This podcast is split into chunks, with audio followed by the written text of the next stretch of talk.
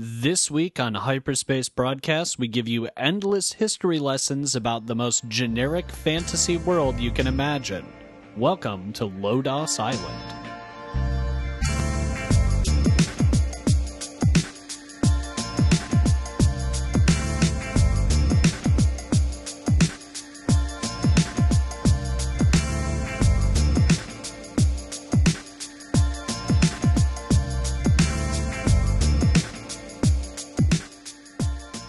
And welcome to another episode of Hyperspace Broadcast, a show where two real friends dig through Toonami's back catalog and try to determine what, if anything, is worth revisiting. I'm Michael Doak.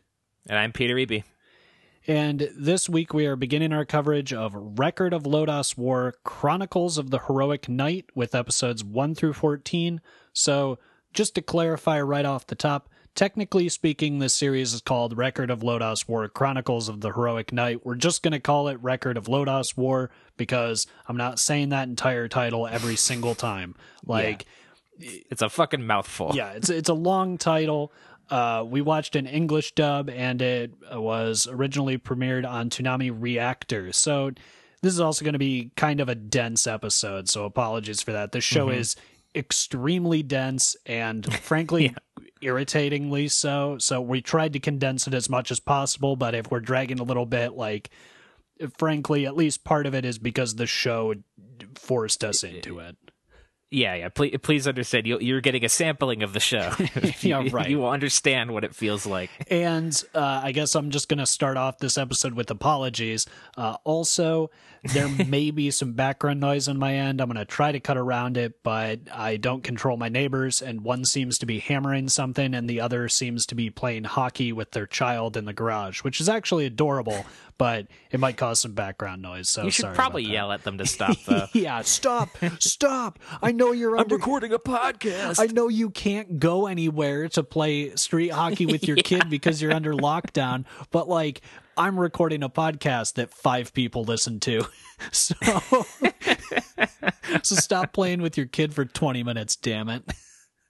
All right. So 20 minutes. That's a that's a yeah, that's a generous uh, estimate. generous yeah, generous estimate for this one. Okay. Oh fuck. So- Uh, let's get into it. yeah, it. so let's start off uh, talking about Record of Lodoss War in the backstory because it has a pretty interesting backstory, honestly. Uh, it began its life Mm-hmm. as published transcripts of sessions of a Dungeons and Dragons campaign that was produced by a Japanese board game company called Group SNE. And it was Hmm. serialized in the Japanese computer game magazine Comptiq uh, from 1986 to 1988 they called them replays basically this is the archaic version of the modern uh actual play d&d podcast like that's really it's cool. it's a printed version of the adventure zone or critical role or uh, whatever Yeah, right. whatever other podcast you want to talk about so the story and characters from these sessions became pretty popular, and Ryo Mizuno, who was the dungeon master running the games, started adapting the story into some of Japan's earliest high fantasy novels in 1986. Uh, eventually, the replays were published as paperbacks and they were like they formed a trilogy. There's basically three story arcs, and a rule system was actually custom created for Lodoss War. Uh, the three replays were published in 1989 by Kadokawa Shoten, and then in 1988 the novels started getting published again by Kadokawa Shoten. Uh, there were seven novels as well as two books of short stories. Damn. So- that's a lot of content already. Yes, there is, but- before we even get to But it. hold on, there's more because there's an OVA series from 1990 that adapts the first novel as well as broadly adapting basically the rest of the story. The story wasn't finished yet. Mm-hmm.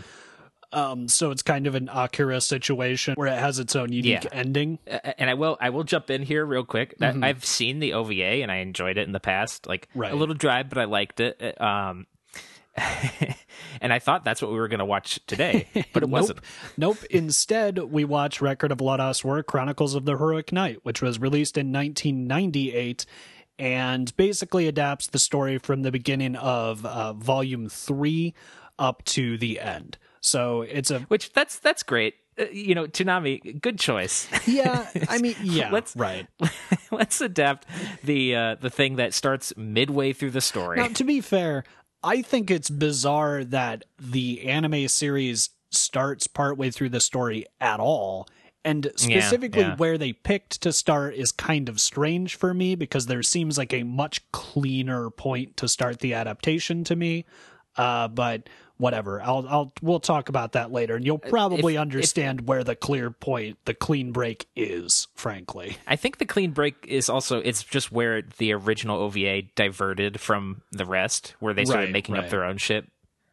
So that makes sense, but still, like for like introducing this franchise to Americans, like, yeah, yeah, that that was a weird Yeah. decision. wild choice. Uh, so you know, it is a popular franchise. There are a bunch of other adaptations that we're not going to go into detail about, but uh, it's fun to bring them up as examples. There's an MMO called Record of Lodoss War Online, which released in 2016. There's a Metroidvania style game called Record of Lodoss War Deedlit in Wonder Labyrinth, uh, which is available on Steam if you want to check that out, I guess. And it's apparently, the original writer uh, is working on a sequel series called Record of Lodoss War The Pledged Diadem. Diadem, Diadem, sure, Yeah. whatever. That's a another what a weird name. an, an uncommon word that I'm not especially ashamed that I mispronounced. Um, Two of them, yeah. Right. So that's Record of Lodoss War, but we should probably talk about Toonami Reactor a little bit. Uh, I think we Oh, covered yeah. it very briefly in our Star Blazers episode, but honestly, I think it deems some more thorough examination, frankly, Do because we're very. our Star Blazers episode? Yes, I do. Uh, for the record, that was episode 107, which it's weird to think that we put that out a year ago, but that's just me. Oh my god. So, Reactor was an online portal for Toonami content. Uh, it featured games, short articles, and character bios provided by Animerica magazine. Uh, but obviously, Huh. the important thing is that it had episodes of anime that you could stream parts of episodes. Like each episode was broken into four parts, and you streamed each one individually. Uh, also, Yeah. it was split screen, and on one half they had like trivia and character bios and stuff. So just imagine, if you will, for a minute, because the the way this launched, they had 40 episodes of Dragon Ball Z during the Frieza saga. Imagine watching a Frieza saga Dragon Ball Z episode split into four parts. Like how Yeah, it downloaded. What a it nightmare. downloaded on. You could do. You could do it on a cable modem or on 56k. Ooh, great! So I'm gonna wait a day Like and a half what? to download. To download, uh, I, I guess seven minutes of a DBZ episode where Seven nothing fucking happens. is being generous. It's a quarter. Yeah, yeah. It, it would be like five minutes. and I'm gonna watch it in a tiny format as well. I mean, look, this is long before this is before Netflix was even Well, yeah, fucking sending course. discs in the mail. You know, this Yeah, is no, this, this is is- before any streaming. Right. So the Uh, initial release was in March 2001. Um, that had 40 episodes of Dragon Ball Z and also Star Blazers. And then they shut it down for a brief period and kind of revamped it. And when it came out again, uh, this was in November 2001. It had a bunch more exclusive online content. So, specifically, the show Star Blazers, uh, Harlock Saga, of course, Record of Lodoss War, and eventually in 2002, they added the Patlabor anime series. Uh, honestly, it's weird talking about Reactor because it's a thing that I remember seeing ads for, but definitely never even Same. attempted to do. I think one time I tried to play a Flash game on the Toonami website, and it functioned so poorly because we had a garbage computer and garbage internet. Um, So, like, I never tried again, basically. Uh, but yeah, just imagine spending hours downloading five minutes of an episode of Dragon Ball Z from the, the, the saga with the least narrative momentum. Yeah, Like- yeah. That is that is just it's agonizing to Yeah, imagine. it's- it's it, a but being so excited scenario. for it. Yeah. or frankly, yeah. I- a, a quarter of an episode of this show, which is extremely difficult to follow. And every episode has a like brief short at the end that's done in chibi style. And like, That's like true. if you downloaded the last episode uh, or the last part of an episode of the show, you would have about two minutes of the plot wrapping up, then a short, then the credits, and that would be all you got. Which Yeah. sounds horrendous, honestly. almost nothing. Yeah. But yeah, I think I, I had the same kind of problem too. Like I saw the ads as a kid and then was just like, no, like there's no way. I don't have good enough internet for this. There's absolutely no way. I don't even, not even going to attempt it. You see, the thing is, I'm pretty sure I did attempt it, and it just worked so poorly that I never tried again. Because again, we had a terrible Makes sense. computer and terrible internet, and like this is the this is such an early streaming service. Like it's I, I- yeah, which I I find so know, bizarre too. Like, I didn't, know, I didn't think anyone was streaming anybody back in those days. Like, it, like I thought, it, I figured it'd just be like, oh, download the document. That's a video. Yeah, right, right. I I imagine Stream that it. someone had to have preceded them in terms of like the first Yeah. streaming service, but this is an early example. And Yeah. I don't know, like if you go on the Wayback Machine and poke through the old pages, it's pretty funny, honestly. They're uh they're they've aged well. One could say. Have they? well, they've aged humorously. Uh, is maybe a better way to put Yeah, that. okay. So they they've aged well, like the Space Jam website. Yes, exactly. Uh, it's just Okay. peak like '90s web design, or I guess early 2000s web design. But anyway, uh, we need to get into the synopsis. Oh yeah. So all of Record of Lodoss War takes place on a cursed island named Lodoss that was split off from the main continent during a battle between the goddesses Marfa and Kardis. Uh, Marfa is the goddess of light, and Kardis is the goddess of destruction. So Kardis was defeated, uh, cursed the land, and then Marfa split it off from the main continent to prevent just everything from being cursed. The island has seen a lot of wars and kingdoms rise and fall. Uh, there is the War of Heroes, which was an important event that took place just before the beginning of this series, uh, where the Free Knight Parn and his allies defeated Emperor Beld, leader of the Kingdom of Marmo.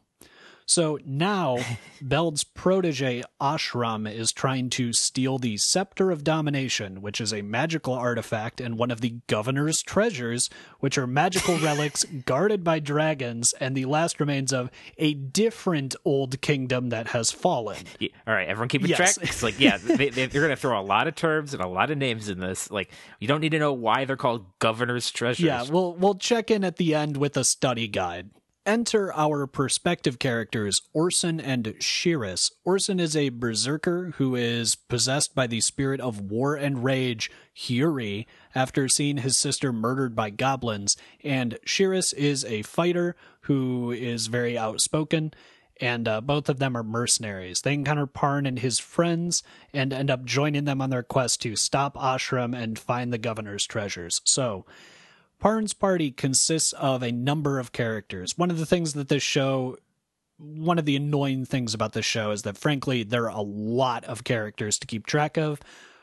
We Yeah. are going to try to describe who the protagonist characters are, but I'm going to kind of gloss over the evil characters because that just adds another like five that have almost Yeah. no characterization whatsoever. So, Let, let me let me start too with an explanation. So Parn is um, Yeah. A very boring like knight, like generic like knight young man character who it from like every JRPG you've ever Yeah, played. pretty much. He's like He's- the protagonist of every Dragon Quest, Totally, like just totally. completely bland. and he he kind of sounds a little bit like Tenchi. Like maybe that's just wishful thinking A little- because he looks a little yeah. bit like Tenchi, but uh, I don't know. It's the He same does, level of like boring normal person voice. yeah, yeah. So his party is made up of a high elf named Deedlit, who is a sorcerer and apparently has a thing for Parn. A soft spoken wizard named Slayn, who is married to Lelia, who we'll get into Lelia's deal later, but the important thing is that she's a priest. Uh, Cecil is a wizard who studies under Slayn, and then basically they decide to split the party. So Orson will lead most of the party to Raiden, which is a city under attack by pirates, while Parn joins the king of the Kingdom of Flaim, flame spelled F L A I M, uh, a man named Kashu, who is sadly not Domon Kasshu. Uh, Oh, don't even joke about that. Holy shit! yeah, that's a that's not that's not acceptable. I'm that would have made the show a lot better. I'm sorry, Domon. I, sh- I shouldn't have brought you into this. Uh, yeah, so they split the party. One half goes to the city called Raiden, and then Kashu and Parn go to attack Fire Dragon Mountain, where one of the governor's treasures is guarded by the red dragon Shooting Star. What a name. Yes, uh, they're they're basically annihilated by Shooting Star. Shooting Star just kicks the shit out of them.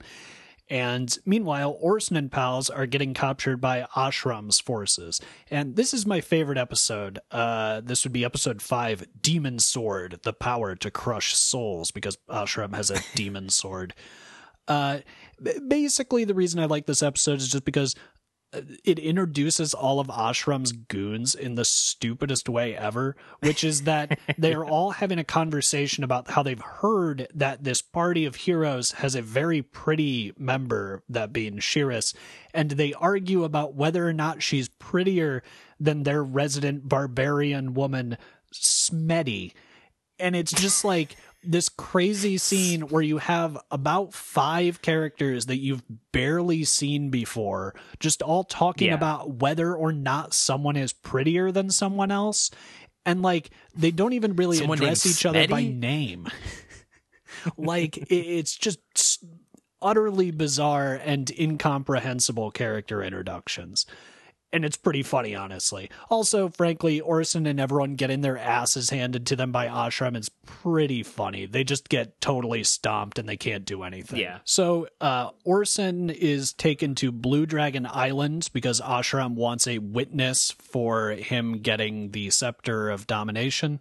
Uh, Blue Dragon Island is guarded by the dragon Abram, again, let me point out that the other dragon is called Shooting Star. This one is called Abram. All of the k- dragons except Shooting Star have extremely generic names for some reason. I don't know why. Yeah. That's how it is. And so they find out that actually Abram's guarding a different treasure, so they kind of guessed wrong in terms of which dragon's guarding which treasure. This one has the soul crystal ball. But, you know, Ashram's goon, one of his goons, Groder, yes, his name is Groder, contacts his uh, real master, Wagnard, to inform him that they have a crystal ball. But then it's stolen by this like meadow elf named Mar, Mar the Bard, Yeah. uh, that uh, Orson and his pals are traveling with. Right. Yeah. Uh, the Groder thing, it, it matters for the next next big arcs plot, but Sort like of. this, that's just kind it of sort of yeah, matters. It doesn't matter. The Soul Crystal much. Ball is important, but this is basically an early introduction of the main villain of the next arc. Uh, and Yeah, it's just like a little hint. Yeah, really. right, right. Parn and Deedlit arrive at Raiden. Uh, they free Orson and everybody, and then they all ride to Red Dragon Mountain to destroy Shooting Star while the dragon just burns Raiden to the ground. It's a really weird scene where the heroes they don't even try to help this city that's being destroyed. They literally just leave. In Like- fairness, in fairness, uh, Parn wanted to help and he was upset, but then King Kashu's like, "No, we're not doing Yeah, it. Yeah, fair There's enough. no point. it's The city's already fucked." it's just funny that they don't even provide like aid at all. Like I'm not Yeah. expecting them to kill the dragon necessarily, but they could at least help evacuate. the way the soundtrack of the show goes too is during this moment triumphant music is playing where it's like well they're like okay you know what no we have to fight we have to take the fight to ashram Like, we're gonna go let's go as like this innocent village burns in the background yeah, as our It's like- heroes leave a village to be destroyed. the, the, the soundtrack in the show is weirdly tone deaf at times like that Absolutely. and also very like I don't know, generic. I don't know. There's a lot of things about this show that are kind So, of generic. Uh, Parn and Ashram's group uh, eventually go over to Red Dragon Mountain and they confront each other just outside of Shooting Star's lair. And this is my nadir. Episode 7 Death, a gentle heart bequeathed. Some cool fighting and powers are on display in this episode, where all these characters clash basically against their mirror matches, like Yeah, right. against the goons that, yeah, yeah, that mirror them pretty well. because at the end of the day, all of the characters in the show are like your standard issue pre-rolled D&D characters. Like Yep. everybody is a wizard or a knight or a thief or a priest or whatever. Like they're Yeah. they're all They very all have classes. classic D&D characters. So Ashram's people are basically just bad versions of the main characters, which is pretty common really, but Sure. in this case they're just evil wizard, evil sorcerer, evil priest, etc. the one like decent thing I liked in this episode is like there's one fight with Lelia, the priestess, uh, who uh, fights against like this generic dark priest dude uh, who I don't remember his name. It doesn't matter. They fight and um, you know, she like blasts him and then like prays for him kind of and he's like prays for her death at the same time and then he dies. I thought that was kind of cool. But more importantly, some really stupid shit occurs in this Yeah, one. My Um, favorite aspect of this episode, I think, is that Uh-huh. uh, Deedlit and an evil dark elf sorcerer both summon these giant magical like avatars. And it sets up Yeah. something you're like, it's going to be sweet to watch these giant avatars fight each other. What happens, yeah, this animation looks awesome. And yeah, and then it doesn't happen. it absolutely doesn't happen. Orson instead um, in this episode, Orson was cu- Orson was actually recently cured uh, yeah, by a priest. right. When he was at Blue Dragon Island. Yeah, so his personality comes back, and he's not like, you know, just a shy guy anymore. Now he's like, he has a personality, and that personality happens to be really irritating and whiny, Right. Yeah. and like his voice even changes to be whinier and like uh, stupid. Yeah, and he's just like like I see what they were going for because he like has been possessed by this spirit of rage and basically without emotions since he was like in a preteen, I think. So Yeah. like now as an adult he has to deal with these emotions again, but he's bad at it because he's never really had to kinda- manage them before. And he's kind of reverted to preteen uh, mentally, right in a yeah way. and or just Or as far as behaviorally. yeah behaviorally as far as emotional control so like he Yeah. professes his love for Shiris and he's totally scared that he's here but he's like I love Shiris so I have to be here even though Shiris does not like him and makes that very clear uh, it's Outwardly, it's a very yeah. awkward scene because Shiris is into Parn because he's so cool you know Classic, yeah. Every woman loves this absolutely generic, boring Just asshole. white bread fucking dick face. Like he's just boring loser. as hell. So Yeah, so Orson uh Orson no longer has the spirit of rage. But then combat happens and Shiris is in trouble because Smetty's just too strong and these like skeleton warriors are attacking at the same time. And so he eventually he's like, "Oh no, I've got to help her." Uh, and he summons his rage again and goes full berserk and like one thing I do like about this is he starts he starts like killing some of the other villains just like offhand. So uh, he just fucking murders the guy who summoned the spirit, like getting ready to fight Deedlit. So that And, fight well, doesn't which happen. That fight doesn't happen, so big disappointment. But it is pretty funny that he just ganks the dude. yeah, yeah, it is And that then- is that is cool. and then he just stabs Smetty like into a rock, and then he gets stabbed a bunch. Shiris like stops him and like tries to stop him from just going insane with rage, and he almost kills her. And she's like, "Yeah, kill me. This is my fault. You're like this." Blah. And then he just instead d- dies. Yeah, he just just kinda just like drops over. his sword. He drops his sword and he, he just crouches and closes his eyes in a standing crouch. Uh, he's on his knees. The episode ends. I, I- but he is up. yeah, He's like like his back his still. back is too straight to be dead. There's yeah yeah. He closes his eyes. The episode ends. And the next episode starts, and, and both of us were like, "Oh, Well, okay." So he like passed out, but he's on. okay. The episode doesn't end. It just cuts to the battle inside the cave, basically. Because there's a decent chunk of time where we were like, Orson can't be dead. That makes no sense. He's he's a berserker. Sure, he got stabbed, but he's a berserker. That's what berserkers do. They take a bunch of damage to their tanks. Yeah, Nope.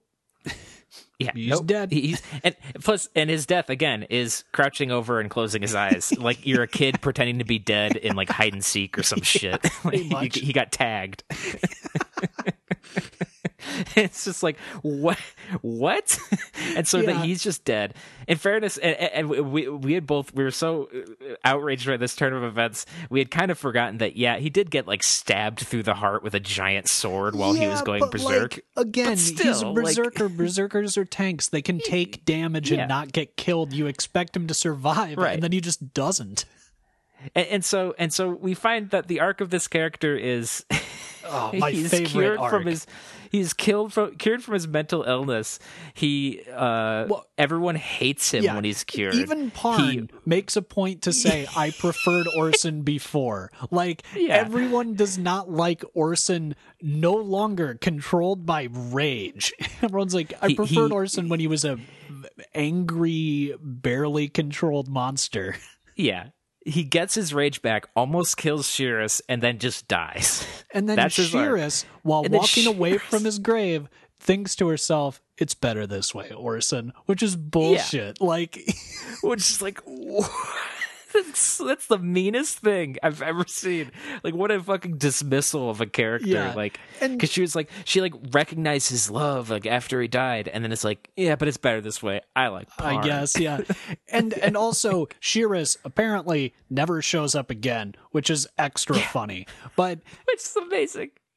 Yeah, she just walks away. it's it's worth mentioning too like as far as Orson's arc to me I just relate it to like someone with an addiction Yeah, yeah. which which may be unfair but it really does feel like Orson is an alcoholic then he is cured of his alcoholism or I don't know I guess you're not really cured of alcoholism uh, I, I can't remember what the in this- terminology I should use is but he's in fantasy recovery world- he's in yeah, recovery he recovers.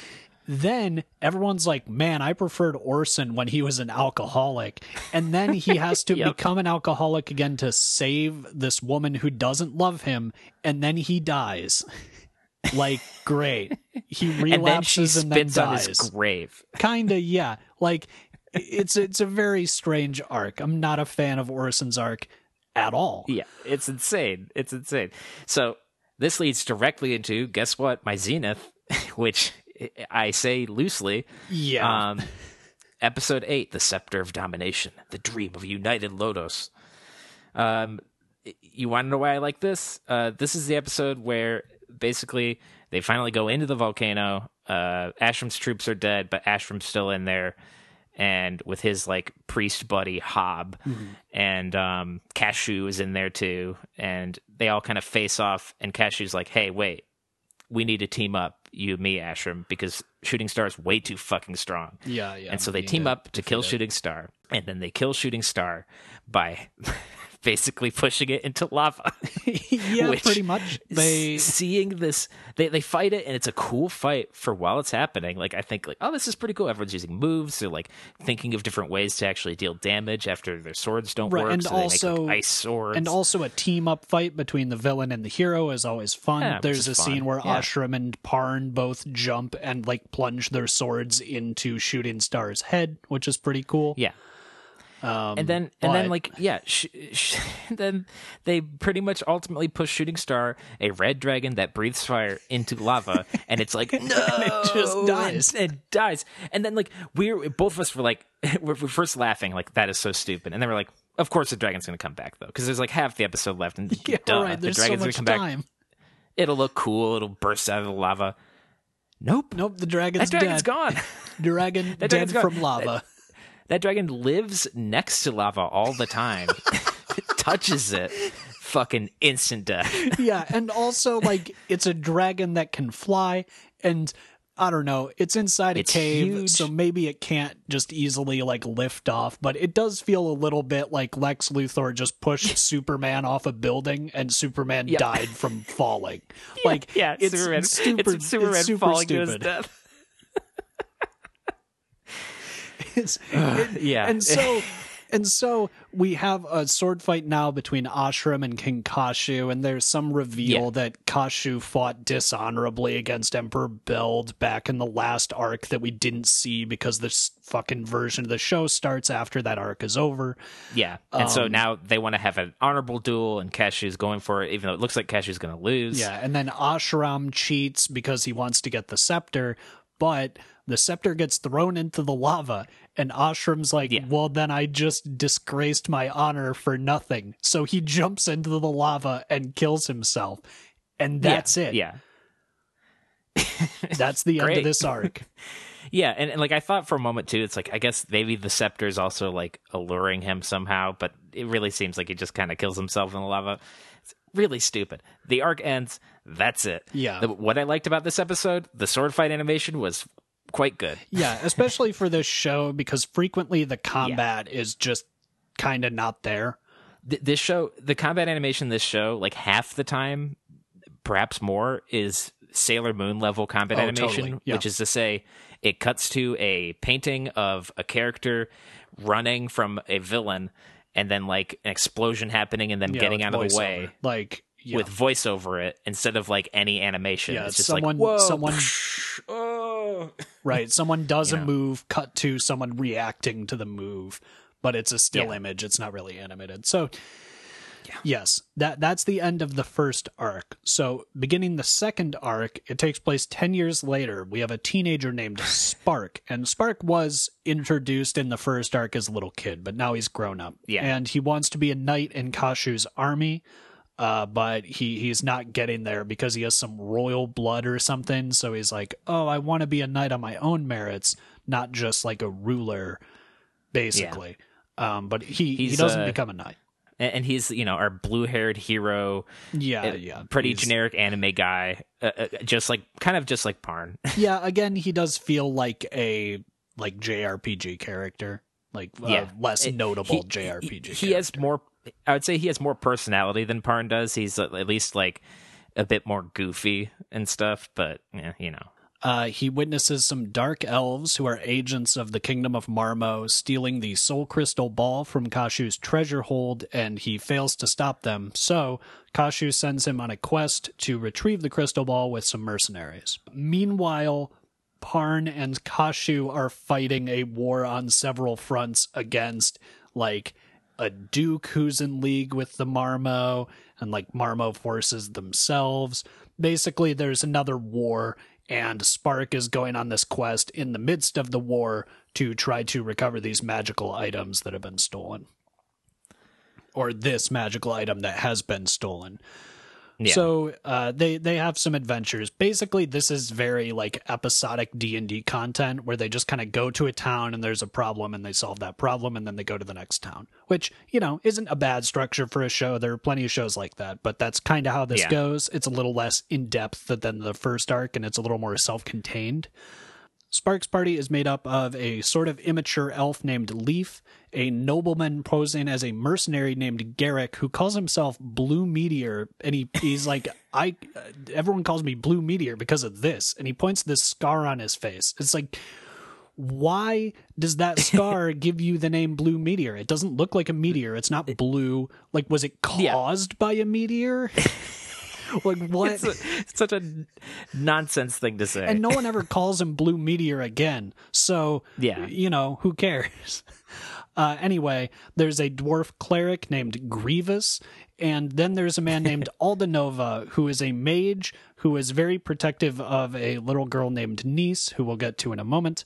Uh, she's not a little girl, actually. She's like a teenager in this show now because it's 10 years later. But anyway, uh, he, he looks like an old version of Brock from Pokemon. Like he, he just He he, has the same does. perpetually closed eyes and like a similar facial structure. So I like to think that he's just Brock's dad, or like Brock was role playing with Ash and everybody else. I don't know. Maybe Ash is Ashram, uh, and I suppose Oh, in this case Misty is Shiris. I don't know. Whatever. No, Yeah, this is going to be a thing now. I'm just going to cast No. shows with different characters from other properties, and we're just going to make ourselves a Fortnite here. in fairness, we've done that with uh, we've attempted to do that with Scooby Doo in a lot of ways. Yeah, right. We did it with Sonic with Outlaw Star. Like, you know, it's a thing. I forgot about it's that. a, it's a consistent joke. I'm I'm not. It's not weird at all. Come on, don't question it. yeah, so, yeah, uh, Niece is this girl who has been following the party because she suspects that she has something to do with the magical artifact that they're collecting, and also they run across a thief named Rhina at some point who joins the group.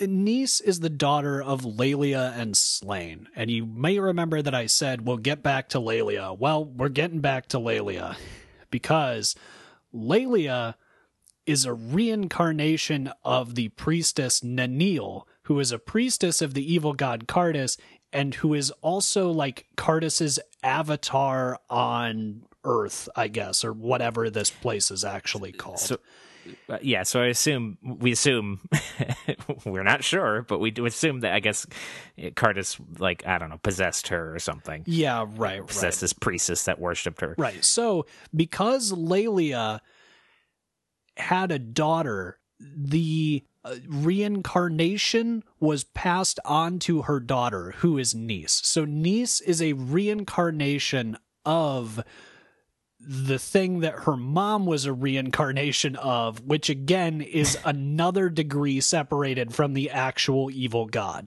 Yeah. or evil goddess, excuse me. So there are two magic keys they refer to, these being the soul crystal ball, which was what was stolen, and the staff of life, which we so far know nothing about. Uh, and with these keys, she can be used to resurrect Kardis. And so yeah.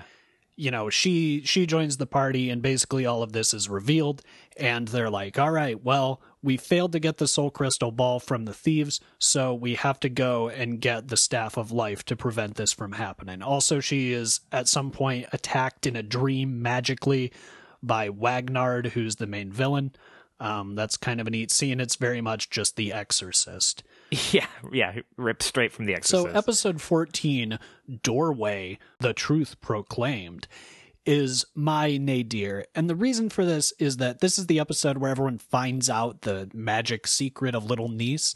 And she's called Little Niece because, to add more confusion, there was a character named Niece who is Lelia's mother who tells all of this to Slayn at length in episode 10. And then we are told again by Aldonova in episode 14.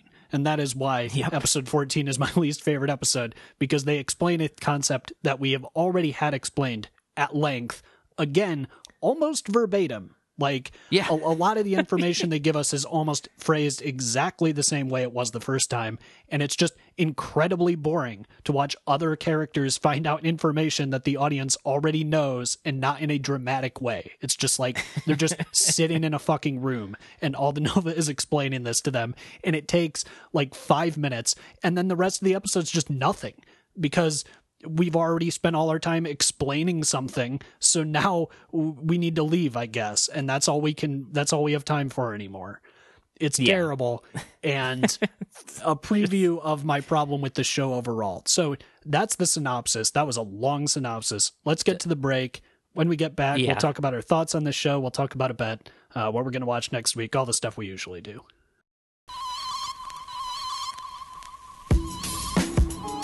woman is beautiful compared to Smetty. Smetty has a beautiful body. She's very strong. That's what I think. record of lodoss war will return in a moment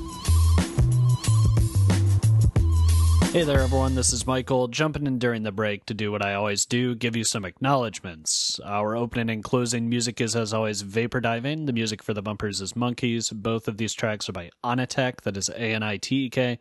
You can find more of their music on SoundCloud. Rights were secured through Jamendo. Our next full episode will release December 30th, and tune in next week for a discussion of the Record of Lodoss War OVAs. As always, you can submit a topic or show suggestion for minisodes via DM on facebook.com slash hbpod, Twitter at hbpod, or you can email us at hyperspacebroadcastpod at gmail.com.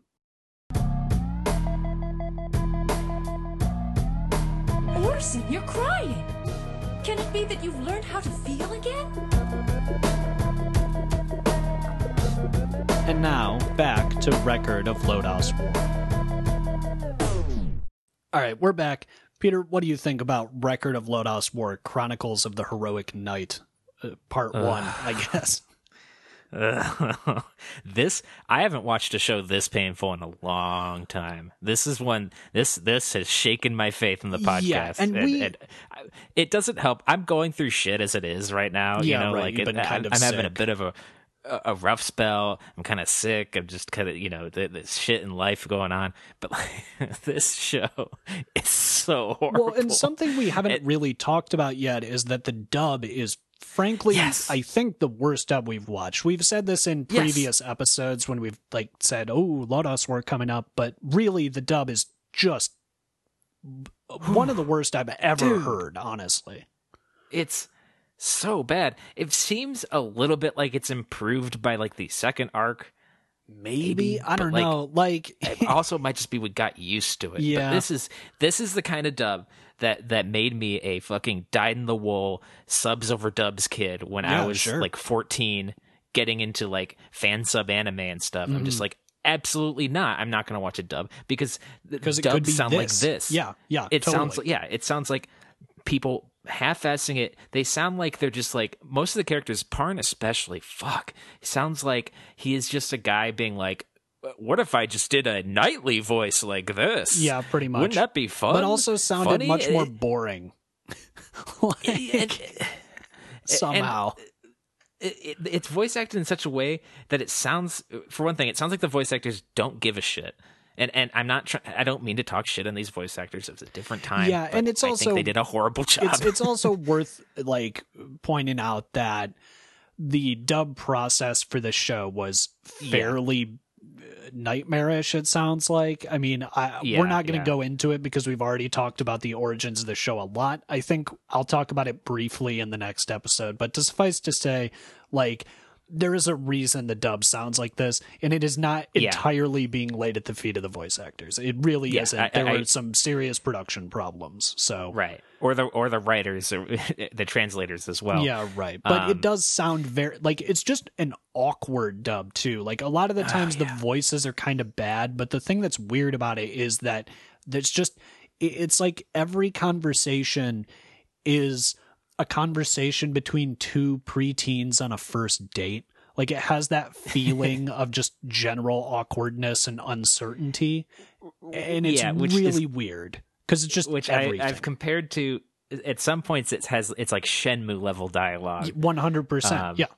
Wh- wh- which is like yeah it's like it's like two people who really don't know how to communicate with other human beings just talking at each other Yeah, right. in a very bland voice like a- and and asking the- to play lucky and- hit, etc. yeah yeah at other times it also sounds like the character it sounds like the voice actors are like making fun of the role like it seems it's like i'm watching a fan dub of like a parody sure. except though most of those i've seen are very well voice acted so um but it, it, it yeah it seems like it just seems like someone's doing like a haha yeah i'm i'm this is beneath me. You know it's it's like it just makes it feel more embarrassing to me mm. which is like something i don't i, I want to take the medium seriously you know and, and so that's why i was a kid you know i'm just like oh i, I gotta watch subtitles. I gotta watch what the what, what was they originally saying the original voices of the actors and stuff. And and it probably doesn't help that like drives me nuts. the the whole world of this show. Like I, I will say, because frankly, I'm going to talk shit on this show for quite a bit in a minute Sure, here. yeah. But like, I will say, it's not just the acting yeah, I will say that like kudos to the guy who came up with this fantasy world. Like clearly a lot of thought was put into it. The problem mm-hmm. is that because of that it's extremely dense and like it's clear that the people who made this really care about the world and about communicating it correctly but also like a lot of the stuff in the world, I mean, you can probably already tell just based on the synopsis, but a lot of the stuff in the world is just kind of generic. Like, the, yeah both plots here involve characters going after magical treasures that are from an old kingdom that's been lost, basically. Which is and- not uncommon for high fantasy. It's extremely common, but that's kind of the point. Like it's it's almost cliche, and I feel like that doesn't help the whole presentation of the show because like it's so cheesy. A- And I would say it yeah, exactly, and it absolutely is cliche. This is the kind of plot I've seen a fucking. Mi- I play a lot of JRPGs. I have played a lot in the '90s and the 2000s, and it's like I have seen this shit over and over and over and over again, and it is like the most like so like the, world where the it's the same way too. It's like the world building of this JRPG world is really cool, but the plot is like it's doing a lot of the same shit. It's like oh my village was burned down, I must get revenge. Mm-hmm. Oh Yeah. you know. And then This character there's a magical then- thing that the villain is after that will unseal the evil god, and we need to stop we them to- from getting that. Like that's we need to collect the magic crystals before the evil villain gets yeah, we need to get the Chaos Emeralds, or Doctor Eggman's gonna Yeah. plug him into his giant space satellite and blow up the planet.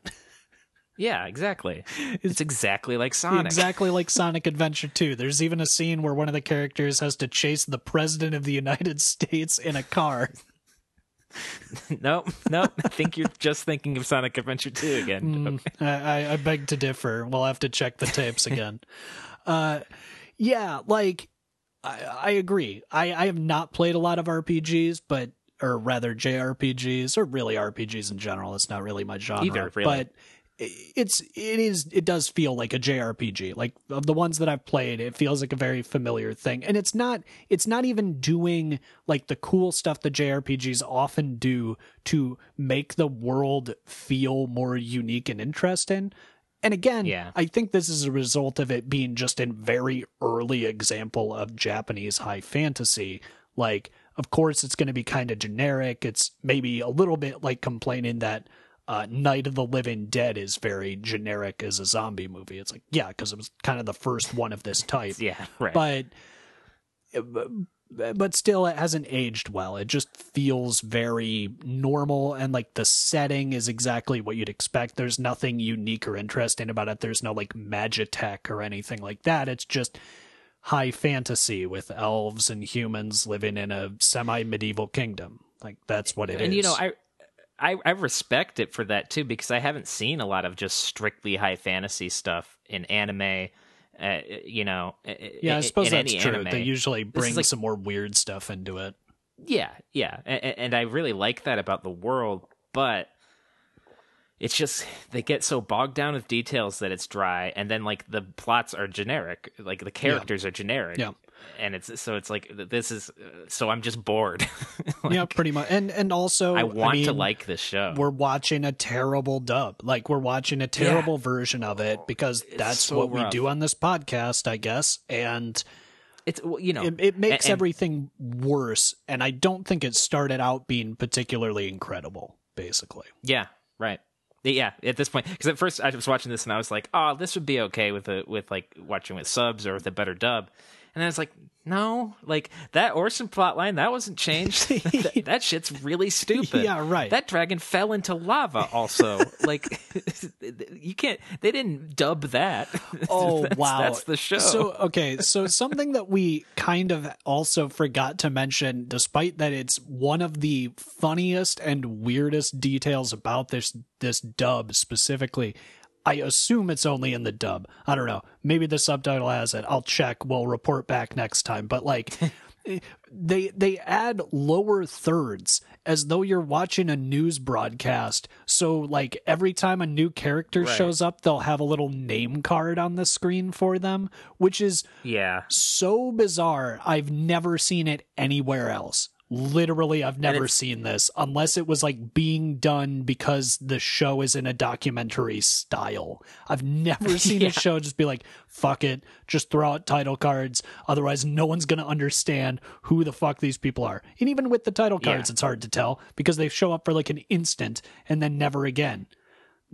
and, also like they all they always say the character's name. Like they don't really need to have the title cards. Yeah, often Maybe- the title card will happen after a character has pretty much directly introduced themselves to the camera. Like Spark Yeah, pretty much yeah. introduces himself to the camera and then it shows his title card. And it's like, guys, we know.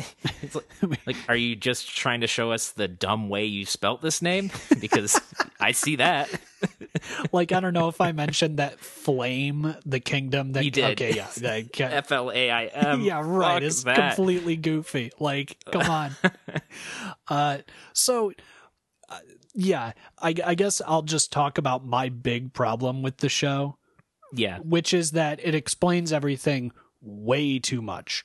And also, it's, well, really, I think that a, a big part of this is just the fact that it's this strange amalgamation of two different storylines. Like, I think if they just started the show with Spark, it would be a lot easier to watch because the Spark arc is more self contained. Like, it doesn't have all Yeah. this shit about Emperor Beld yet. I don't know, maybe it will.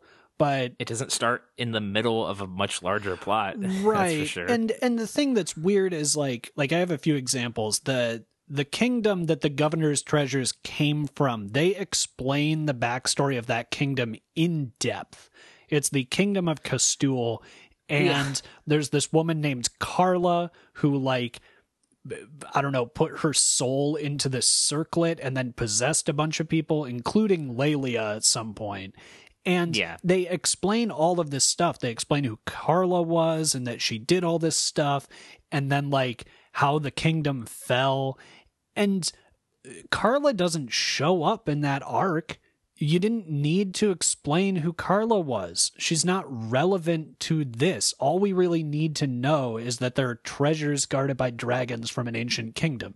You don't need Yeah. to explain what the ancient kingdom was, the circumstances of its downfall, or who its head of state was. Like, yeah. it's like if in Star Wars A New Hope, when Obi Wan or like the Clone Wars are mentioned, he starts talking about Count Dooku. Like, we don't care. He's not relevant for this story arc.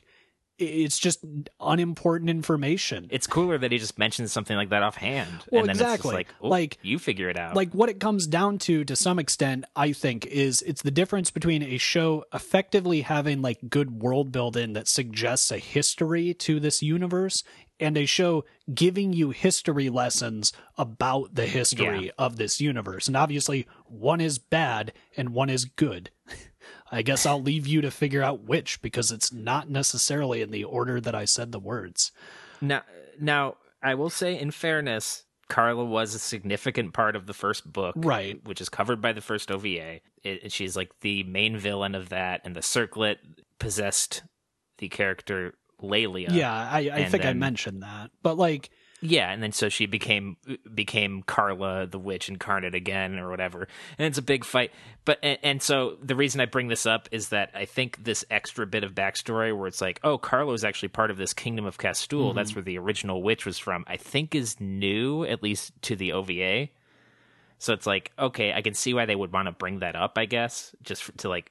Uh, sort of because like carla does not come back into the story i'm pretty sure yeah i mean and so it's just like it's just like well my uh, point I guess we're gonna flesh out a character who isn't in this story at all well, anymore. yeah, like that's So my it's point. a little is fun. it doesn't make sense to me? Like again, I don't understand why they didn't just start with the Spark storyline because.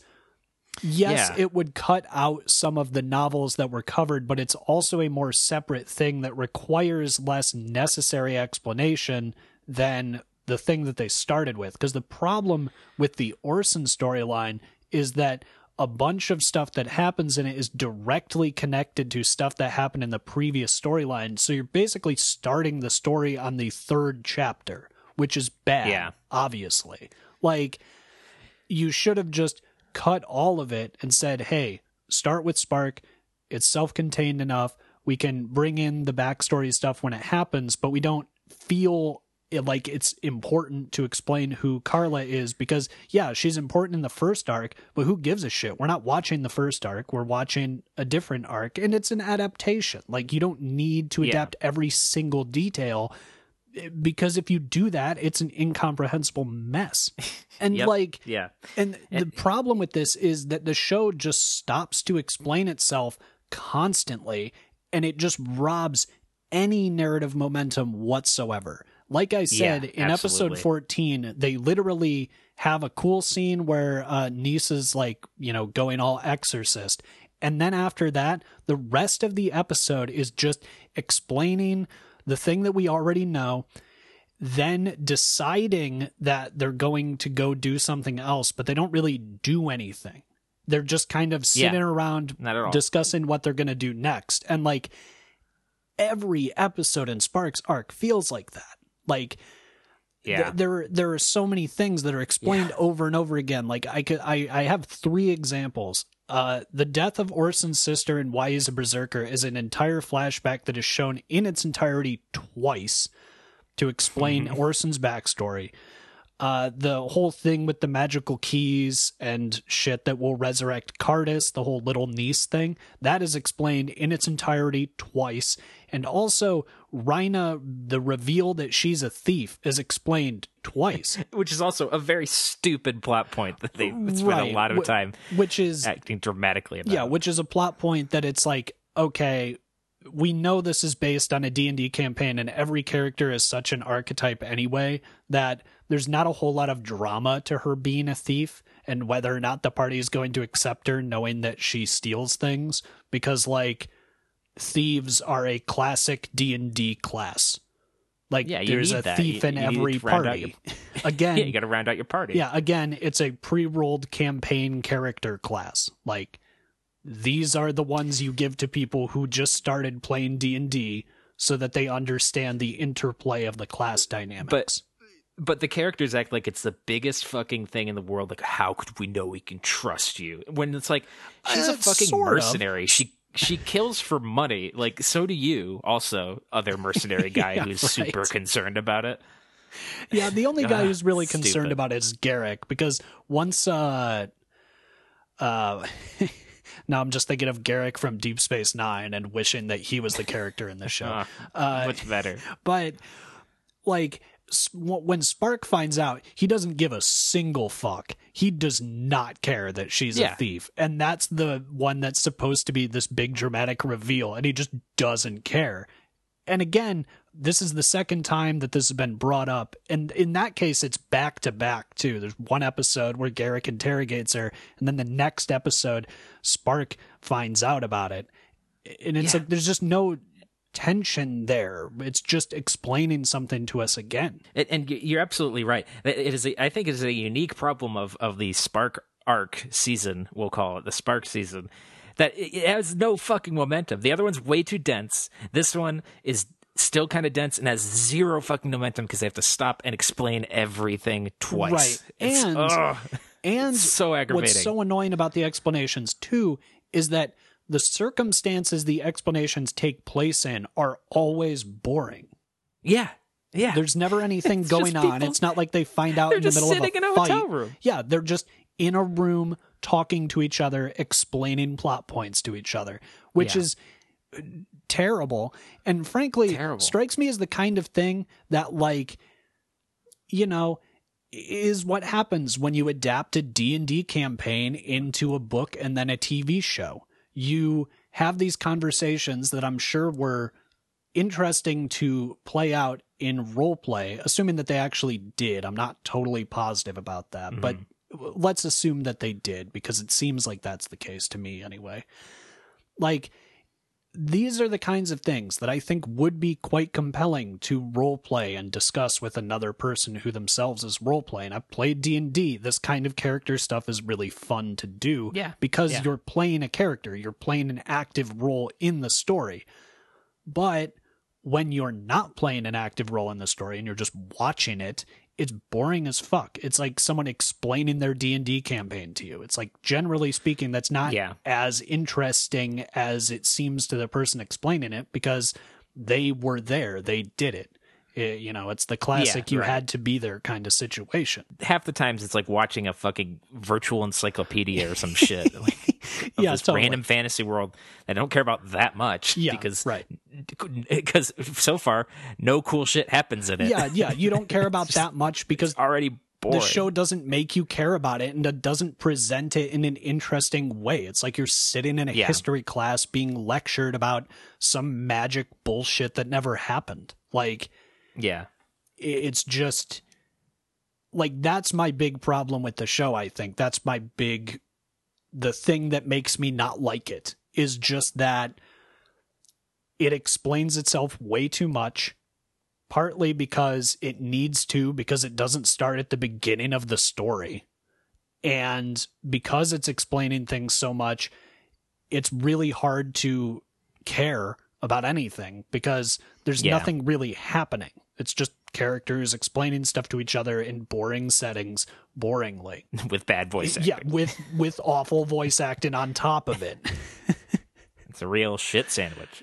yes it is so uh, I, So- I think we should move on to the bet unless you have Yeah. anything else to say about uh, no, that's that's fucking about your feelings huh? about Like, Lodoss. Yeah, that is Lodoss. It's- so It's upsetting too because I I really I thought it, when I watched the OVA I thought again like I mentioned it's it's like a little dry at times but I still quite enjoyed it I thought it was really cool and then this and this and this and this like oh so much wrong with this shit yeah, yeah. all right So so let's talk about our bet huh? right. So you may have noticed from my diatribe for the last like five minutes, the show explains stuff a lot, and it often does so Yeah. through flashbacks. So we're just gonna make Oh, a yeah. bet on how many flashbacks happen in the second half of the show. Um, Peter, Yeah. what do you think? How many how many flashbacks do you think are gonna happen? Because it could be a lot. eight Okay, going with eight. they're gonna be eight flashbacks All right. I'm going to go with six. which is going Six. to right. wound me because there are about 13 episodes left, I believe. And Yeah. uh, that would be only a flashback every two episodes, which this show eclipses that in terms of You uh, can how change many your answer. flashbacks. No, no, I'm going to keep it. Okay. I, uh, okay. I, I, I think it will be much more funny to me if there are more than six flashbacks in these 13 episodes I- around the climax of the whole story arc. But I would not be surprised. I honestly consider doing ten. Yeah, like right. that's it's, how it's many. in the double digit range. Uh, like, yeah, that's how I remember. that's how I remember the last one. oh, like they this is just going to they be. frequently did like flashbacks to what happened last episode. Yeah, to, and to be fair, I think it's also worth mentioning that like explaining this kind of stuff over and over again, like I, I do think it's done poorly, but we should at least acknowledge that this was produced in a time before you were expected to just sit down and watch the whole show in one sitting. Yeah, sure. So like know, it makes sense to call back to information that viewers might have missed because they missed an episode. I, I Right. feel like this is not doing that though. Like it, it's not nice little like, oh, this is who this character is if you missed the episode where they were introduced. It's like this is what this definitive concept that is kind of the whole point of this arc is. that we've spelled out entirely already. Yeah, and we're going to spell it out entirely again. Also, Yeah. one last note before we move on to the, I guess, uh, finale of this episode. I just want to say this is a show that strikes me as fertile ground for a fan wiki that is very detailed because it is extremely dense and there's like information about everything. Yep. And and personally, I love fan wikis because especially when researching these episodes to make sure that I'm like getting the information and names and relationships right, I can just pop onto the wiki and be like, "Oh, I missed that little detail uh, when I was watching the show," but you know, someone cataloged it because someone really likes this show. or like, oh, that's how you spell that name. Exactly. Cool. That's how you spell Flaim. It's not Yeah. the way that you think it's spelled. It's spelled in a dumber way. So there are two fan wikis for Lodoss that I've seen. Uh, one of them is amazingly bad. Like it is, I think, the worst fan wiki I've ever seen. I think the Dinosaucers fan wiki blows it out of the water. Like Which is like the search huh? function is yeah the the search function is broken like the Yeah. pages are not written in a consistent style or format they don't link to each other very frequently so like if you find parn you're not necessarily going to be able to find a link that goes to Slayn for example one of the characters associated with parn uh, the other wiki is much more detailed, it seems, but unreadable because most of the text is like very dark gray on black background. So, congratulations, guys. Like, what happened? And across both of these, uh, several inconsistencies in the spelling of characters' names, Yeah, which is right. really frustrating. So, uh, basically, what I'm saying is. Lodoss War is frustrating because it seems like even the people who care enough about it to make a wiki can't figure it out. Man, And that's th- unfortunate. it's it's pretty bad. We, hated this show so much we went after the fucking fan wiki. I mean, I'm not. I'm not going after the wiki. I'm I just know, saying it's funny to me that like for a show that seems like it's built for a fan wiki like this, Yeah. it's weird that the fan wiki is so devoid of detail. Uh, Yeah. Because like Gundam, for example, you better believe that fan wiki is packed full of information. oh yeah, Uh, but of course, you know, Gundam is still producing stuff. I guess Lodoss is too, but obviously it's not as big as Gundam. I, I Yeah. digress. This has all been a digression. let's wrap things up then and talk about what we're gonna watch next week. yes. Uh, next week, we're going to watch the first eight episodes of the OVA record of Lodoss War, which maybe we should have watched before this because it would have given us some nice context. But hey, uh, if we're covering the animated series, we should probably cover the OVA too. And this this will basically cover all the shit we missed that Sort that of. leads up to where the uh it, it will actually yeah I think I'm pretty sure Well, Um, from what I from what I remember reading, and I could be wrong on this, but from what I remember reading, the OVA is the first volume, which is to say the first novel, and Yeah. then it kind of fills in up to like where the story was at that point and then kind of comes up with a conclusion. Um, Right, but- whereas but going this through covers epis- the third novel, so I feel like the second novel is not really adapted. Yeah, uh, but I, I could be wrong. And it, but knowing knowing where the plot goes with these, I'm pretty sure it, it pretty much just leads right up to where they meet Shiris and Orson, Yeah, which is where we start. Orson. uh, Chronicles of the Heroic Knight. Um, and that's like where the uh, canon diverges as well. Right. Uh, so right. you know, it should cover things up nicely and maybe help us understand this insane world. Um, yeah, and hopefully. hopefully, hopefully, you'll be a better example of it. yeah, probably. um, so Of course, the week after that, we'll be finishing our coverage of Record of Lodoss War. correct. Thank God. Right. So be sure to revisit us next week for Record of Us War, the OVAs. But until then, I'm Michael Doak. And I'm Peter Eby. And thanks for listening. Hey, it's Michael again. I just wanted to say thanks for listening again. I hope you're staying as safe and comfortable as can be right now. This podcast is in support of Black Lives Matter, and if you check the relevant post on our website, that being the post titled Black Lives Matter, there are links to charities and lists of charities that you should consider donating to if you have the means. Of course, food banks are also a really great place to donate money right now, given that we're all kind of going through a horrible health crisis and people need food. So consider that also. Anyway, if you want more of our content, which feels like a pretty minor thing to be plugging, but I'm going to plug it anyway, sorry. Uh, you can follow us at our social media. That's facebook.com slash hbpod and Twitter at hbpod, where we post all of our episodes as well as additional content related to what we've been watching. This is also a great way to get in contact with us if you're so inclined. Of course, subscribing on Apple Podcasts is also a surefire way to stay up to date, as is basically any podcatching app that you happen to listen to. And while you're there, consider leaving us a review. They really help us find new listeners. But again, prioritize donating to people in need uh, before you plug our podcast, because one of those things is notably more important than the other. That's it for now. See you next week for the Record of Lodoss War OVAs.